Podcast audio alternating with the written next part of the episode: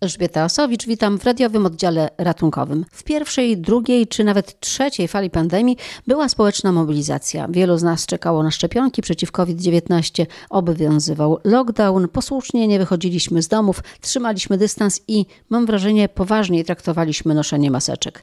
Teraz patrząc choćby na jarmark bożonarodzeniowy we Wrocławiu czy zapełnione stadiony na meczach piłkarskich, można by chwilami pomyśleć, że pandemia za nami.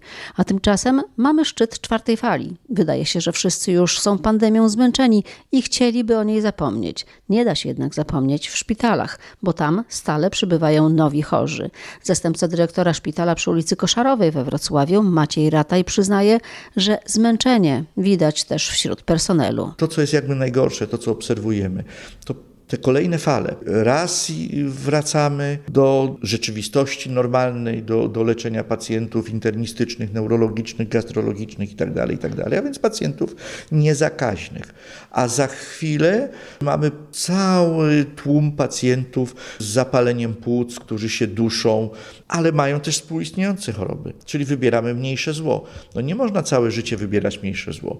Nie można całe życie rezygnować z profilaktyki. A my rezygnujemy. I stąd rodzą się frustracje, stąd rodzi się zmęczenie. Jeżeli na jednym dyżurze stwierdzamy zgon u trzech, czterech pacjentów i na następnym dyżurze dwóch ubiera i za chwilę jeden, no to jeżeli jest taki ciąg zdarzeń, to niestety psychicznie nie wszyscy to wytrzymują. Mówi Pan o wsparciu. Moim zdaniem to wsparcie mogłoby być bardzo proste. Idziemy się zaszczepić. Jest mniej osób, które trafiają do szpitali kolosalnym wsparciem dla nas przy drugiej fali i przy trzeciej właściwie była możliwość zaszczepienia. Myśmy zobaczyli nadzieję, zobaczyliśmy, że to się kiedyś skończy. A w tej chwili naraz okazuje się, że to nie istnieje. 80% pacjentów przyjętych do szpitala, a 90 parę procent w ciężkim stanie to są pacjenci niezaszczepieni. Proszę Państwa, możemy sobie różne rzeczy opowiadać, możemy wierzyć, nie wierzyć. Ja oglądam codzienne raporty z naszego szpitala i cztery osoby zmarły. I czytam: niezaszczepiony, niezaszczepiony, niezaszczepiony, niezaszczepiony. Następnego dnia raport: dwie osoby zmarły. Niezaszczepiony, niezaszczepiony. Następnego dnia trzy osoby zmarły. Niezaszczepiony, zaszczepiony, niezaszczepiony. No i teraz, no i jakie ja mogę wyciągnąć wnioski? Rozmawiam z ludźmi, którzy mówią na przykład, że się nie szczepią i się nie zaszczepią. Pytam dlaczego, bo mówią, że boją się, jakie mogą być skutki tej szczepionki. Ludzie ciągle powtarzają o tym, że jest to jakiś eksperyment, że te szczepionki są nieprzebadane. Z jednej strony w Polsce prawie 20 milionów osób zostało zaszczepionych mamy roczną obserwację szczepienia. Jeśli rozmawiamy o innych krajach europejskich, pozaeuropejskich, no to te cyfry to chyba miliardowe są. Jeśli rozmawiamy o na przykład takich liderach szczepienia, jak na przykład o Izraelu, no to większość mieszkańców tego kraju jest już po trzeciej szczepionce. Nie wydaje mi się, żeby władze Izraela chciały źle zrobić swoim mieszkańcom. To samo austriackie, to samo włoskie, to samo hiszpańskie i, i w wielu innych krajach. I to jest jakby rzecz numer jeden. Z drugiej strony zdajemy sobie z tego sprawę, że każdy z nas jest inny. Każdy ma troszkę inną odpowiedź immunologiczną, każdy ma inne choroby. I rzeczywiście zdarzają się różne rzeczy, ale w takim razie dlaczego jeździmy rowerem, dlaczego jeździmy samochodem. Przecież to jest tak strasznie niebezpieczne. Austriacy już zdecydowali, że od 1 lutego szczepienia będą obowiązkowe. Unia Europejska też już o tym mówi głośno.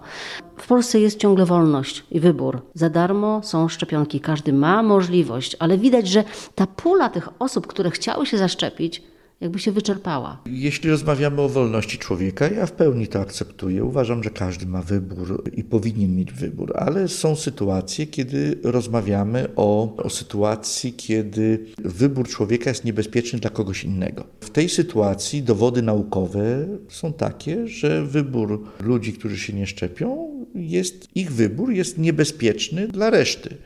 Więc jeżeli rozmawiamy o demokracji, to jeżeli 60% wybrało szczepienia, no to 40% musi się podporządkować. No takie są reguły. Co z tymi pacjentami, którzy dostają od lekarza rodzinnego skierowanie do szpitala, skierowanie na CITO nawet? Gdzie oni mają pójść? Bo u Was interny już nie ma. Na Brochowie cały oddział internistyczny został też przekształcony na covidowy. To gdzie ci pacjenci są kierowani? Gdzie oni idą? Nie wiem. To znaczy znajdują miejsce z trudem, znajdują miejsce na dostawkach, znajdują miejsce gdzieś poza Wrocławiem, czekają na miejsce na sorach, opóźnia się leczenie szpitalne. Niestety ci pacjenci mają opóźnioną diagnozę. Pacjent ze względu na e, stan zdrowia zagrażający życiu, Jestem przekonany, że znajduje swoje miejsce. Mamy we Wrocławiu cztery sory, więc ci pacjenci w stanie zagrożenia życia Jestem tego pewny.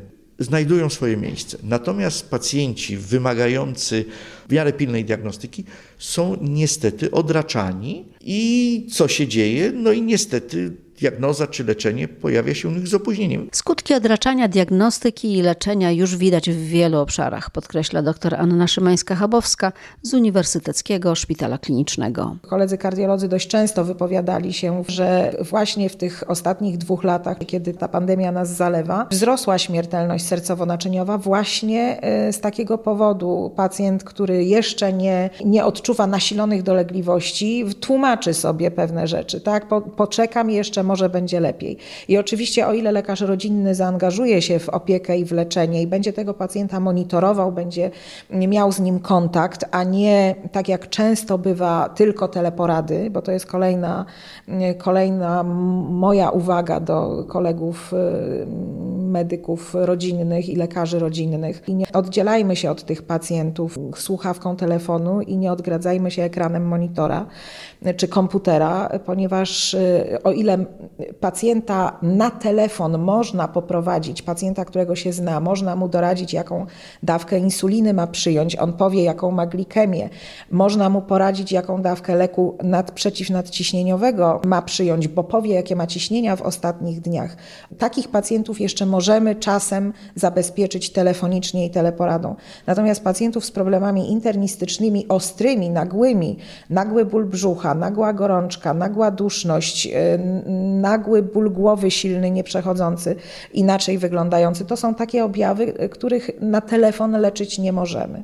Pani doktor, czy ja dobrze myślę, że gdyby więcej Polaków, Dolnoślązaków zaszczepiło się, to ta sytuacja mogłaby być łatwiejsza? Widzimy w szpitalu tymczasowym przy ulicy Rakietowej, że w większości łóżka zajmują tam osoby niezaszczepione, a zajmują łóżka dlatego, że wymagają tlenoterapii. Oczywiście wszyscy wiemy o tym, że żadne szczepienie nie chroni przed zachorowaniem i to jest oczywiste. Natomiast szczepimy się wyłącznie po to i głównie po to, żeby uniknąć ciężkiego przebiegu choroby. Możemy być zakażeni grypą, możemy być zakażeni koronawirusem i setkami innych wirusów, ale jeżeli nie potrzebujemy pomocy medycznej, jeżeli nasz stan jest stabilny, jeżeli nie mamy duszności, nie desaturujemy, czyli chorujemy w sposób łagodny, możemy zostać w domu i nie zajmujemy tych łóżek. No nie mogę powiedzieć niepotrzebnie, bo potrzebnie, bo osoba niezaszczepiona wymaga pomocy lekarskiej, natomiast zdecydowanie mogła mogłaby temu zapobiec poprzez zaszczepienie. Część Polaków nie chce się szczepić i nadal ma wątpliwości i obawy. Doktor Monika Rutkowska ze Szpitala Wojskowego we Wrocławiu zwraca uwagę na to, że zdecydowana większość lekarzy zaszczepiła się. Na pewno jest tak, że szczepionki nam pomogły, zmodyfikowały jakby cały proces. Przede wszystkim to, co my widzimy. Nie chorują lekarze, nie chorują pielęgniarki. To jest clue. Dlatego sytuacja dla nas się o tyle polepszyła, że nie obawiamy się już tak do tych pacjentów schodzić. W tej chwili decyzją ministerstwa i wojewodów nie ma już stricte szpitali covidowych. Każdy szpital powinien we własnym zakresie wygospodarować miejsce dla tych pacjentów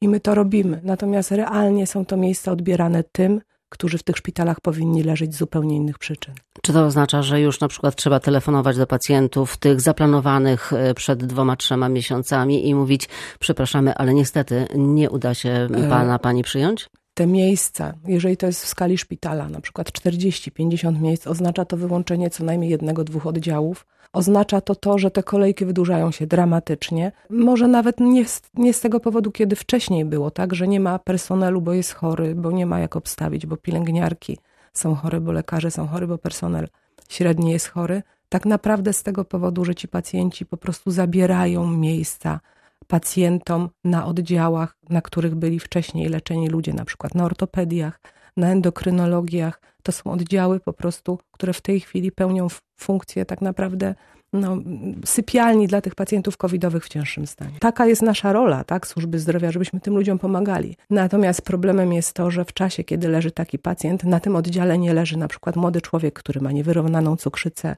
młody człowiek, który powinien mieć diagnozowanego raka krtani. Oni też wymagają miejsca, też wymagają anestezjologa. To oznacza tylko jedno, że jeżeli anestezjolog idzie na oddział covidowy, nie może znieczulać. My w tej chwili już też mamy ograniczone sale operacyjne, dlatego że generalnie po prostu anestezjolodzy muszą obsługiwać pacjentów covidowych. Pamiętam w pierwszej czy drugiej fali pandemii był taki ogólnonarodowy entuzjazm w sensie takim, że stajemy do walki. Mam wrażenie, że trochę jesteśmy wszyscy tą walką zmęczeni personel medyczny także. Wszyscy są strasznie zmęczeni. My jesteśmy tak naprawdę tym wszystkim zniesmaczeni, bo mimo tych wszystkich programów namawiających do szczepień, mimo tej całej akcji, która podkreśla to wszystko, wciąż tak wielu Polaków jest niezaszczepionych i Podkreślam, nie chodzi o to, że oni przeciążają służbę zdrowia. Chodzi o to, że realnie odbierają szansę na leczenie, na wyzdrowienie innym. To, co my obserwujemy